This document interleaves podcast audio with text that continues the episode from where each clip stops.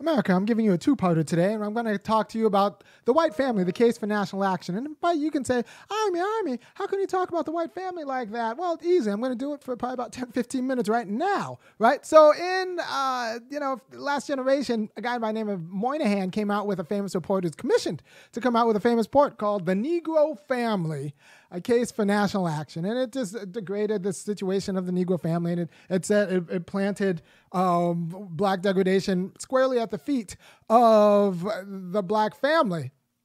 And the thing is, there's another report that came out before that, the Kerner Commission, that says you can't talk about anything about black life without actually talking about white supremacy, uh, which I think is actually probably a better because like the black life is determined by its response to white terrorism.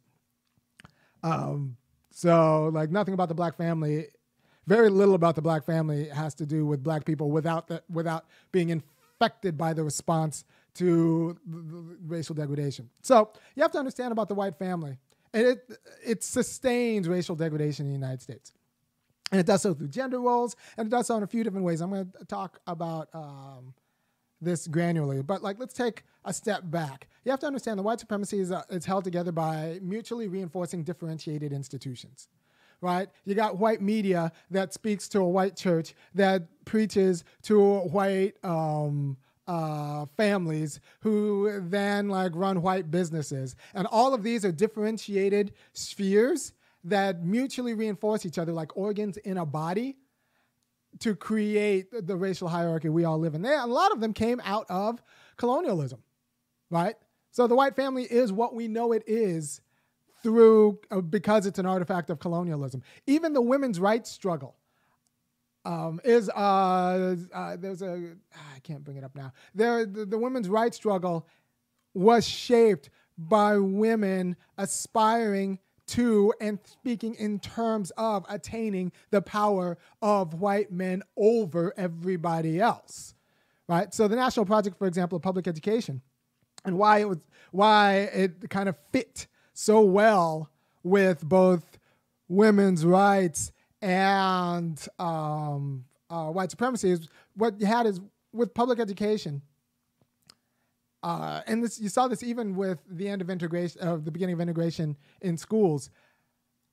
You had white people governing the black mind. And if you control the black mind you control the black behind right? So with public education you had white people controlling the black mind in a way that is a little bit unbecoming but it's them going on offense.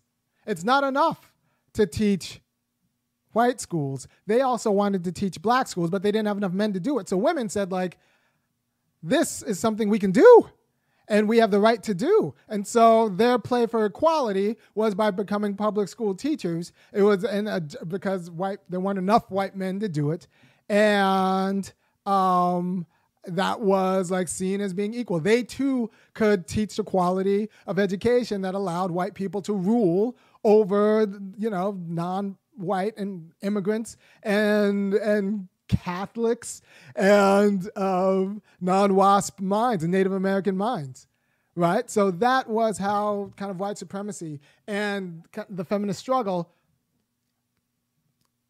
kind of shared an interest right? And the same, you could say the same thing with missionaries. It was the same posi- the same position in missionaries. All women had to do was prove that they could be equal rulers of white men, and there was a lack of white men to do the job, and so women got a leg up. White women did got a leg up. Uh, by proving to white men that they could teach the quality of education that would make, um, uh, uh, uh you know, a, a pliant public, pliant non-white public or that would assimilate them into white supremacy. Right? And, you know, Louise Newman talks about this.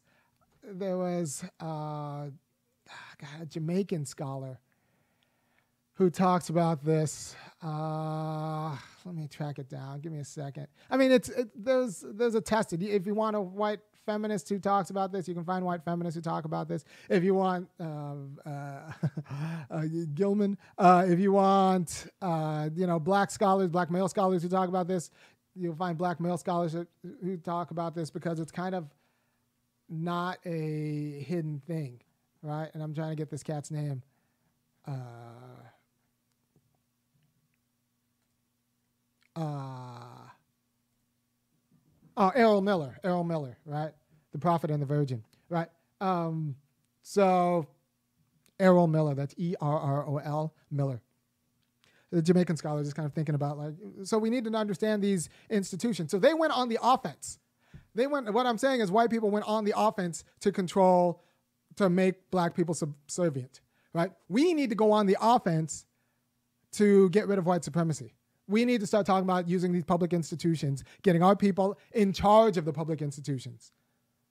Right? We need black principals. We, like we need black people, free black people, emancipated Negroes in charge of these public institutions. Um, and we need to go out in the offensive. The Moynihan report was an offense against the black family. We need to go offensive against the white family. So, what's the white family? What's going to be the characteristic features of the white family? Well, how it divides by gender right? So um, there's other leadership uh, legacy scholarship that says equal relations between men and women um, is like actually a characteristic feature of of uh, poor and out group relations, right? So like the inequality is a matter of is a class marker. There's a way in which inequality is a matter of class to, for men to be one thing and women to be one thing, different thing in this kind of sort of way, and how they uh, uh, govern themselves and what they're supposed to do. That's kind of a class marker. So even like masculinity and femininity is is a little bit white, and what we what you assume of it, what you think you know about it, is an artifact of colonialism. Um, so it is an artifact of the way the white family organized itself to rule over others. Right? So, this idea that men provide and protect, who are they protecting from? Who are these men providing from protecting? No, it's white men providing, it's, it's white men giving themselves a license through their gender to extract from everybody else. And who are they protecting from? They're protecting from everyone else who they're extracting from. And uh, and you know these white women who like have natural morality and are very fragile no, that's if you need if you need to legitimize the in-group, out-group violence, like violence to other people, you need a, perpetual victim. So we created white women as the perpetual victim, and we've infantilized white women to a shocking degree, and I feel like it's a national shame. And I'm trying to, you know, it's really unfortunate, but we've infantilized them because that's their source of power, and that power works, right? So white tears are not just some idle device. They get people killed. They get a lot of black men killed, and um, and you just have to know that when do white women learn how to do that? When do white women learn how to weaponize their tear? They learned it from their mother. They learned it from that was the only way their father would pay attention to them. They learned that from their mother straight up told them, look, if you want things, just kind of cry a little bit. um, in so many words, their mother pretty much told them. And uh, black mom, if black mothers who tell that to black daughters are just setting themselves up for failure and confusion. I don't even think that's a thing. But white mothers absolutely tell their kids that, and they t- they teach them that, that, variety of manipulation. Yes, and that happens in the family. That is a white family t- trait that need that's a problem for justice because then outside of the family, everybody else is supposed to accommodate those white tears. I can't tell you how many times I've made white women cry in public, and people just assume that like because they're crying that um, uh, they were that they were wronged. no, it's a power play. So I will continue to do that. And if you want me to continue to do that, go ahead and kick down to www.funkyacademic.com um, because the quality of education I'm giving you, the secret knowledge, is, depending on who you talk to, is making me down white unemployable. And I want to give you, I want to give you uh, a chance to, to get in the fight. So, um, so where do white girls learn how to cry to get their way? Well, they learn it from their family. They learn it because that's how they were, that's their power. They could say, well, that's the only weapon we have. No, that's just your more effective weapon. That's just the most effective weapon you have. That's a weapon that works. Without that, you're without weapons like everybody else. Uh, you know, you got to watch the, the, the people who like lean in on gender oppression because in, in my it, it's a weird kind of oppressed group that lives longer than their oppressors. Like black people don't live longer than white people, poor people don't live longer than wealthy people, but white women live forever. So watch what's the idea? Like it's a queer kind of oppression. I'm not saying they have everything right. I'm just saying that it's a bizarre kind of oppression. Though they live longer and in more relative comfort than even their oppressors. Like white men are eating a lot of risk out there. So, um, so where do they learn to cry to get their way? In the family, right? And now, where are they crying to get their way? in these uh, school board meetings when, as mothers, they're coming to talk against critical race theory. So, what happens is a habit that started in the family now metastasizes throughout society. And now they feel that entitlement to cry to get their way throughout all of society. And until you fix the white family, that's going to be a thing and it's going to work. Sometimes it even, I get I get I get myself slipping because every now and then I'll be um, in a meeting and there's a, there'll be a woman running the meeting or in some position of power and I'll say something about like the policy and she'll be like, oh, I feel personally offended and I'll even think, oh, did I do something wrong? But like meanwhile, I was talking about the policy, uh, but it's a trick. It's a manipulation. So I, now, and I'll tell you the line I have to tell myself before I go to these meetings. Well, if you feel personally offended, that's because you might be like personally implicated in some doo doo. That's not my problem. I'm talking about the policy. what you have going on, and you're if you feel implicated in that, that's on you. I'm talking about the thing itself. So that's what you should tell the next time some. It's going to be a, a, woman or most probably a white woman. Like you make a policy argument, and they like, oh, I feel personally offended by it. And the line's got to be. Well if that's that's about you being possibly implicated in some doo-doo i'm talking about a thing that may or may not have anything to do with you. That's up to you. Right. So um, this idea that white feelings or the, you know the gender norms of women should should govern the public sphere they shouldn't even govern the family. Right? So that's like it's a colonial artifact to create perpetual victims because you need to protect someone from perpetual perpetrators, us, or anyone who's going to want something that white people want. And then you need the perpetual enforcer who's going to be the white man. So when do white men learn that it's their job to provide and protect and what that entails and who that means protecting from? Who that means protecting and protecting from and how to extract in order to provide?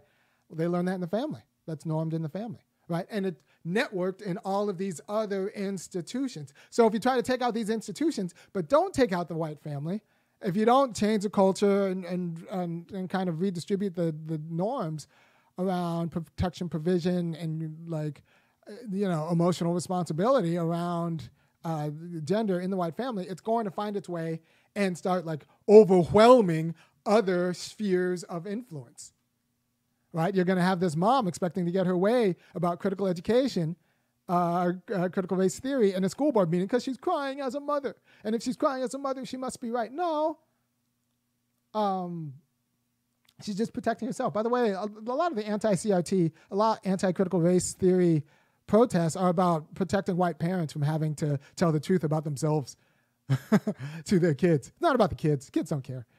Kids know it's not about them.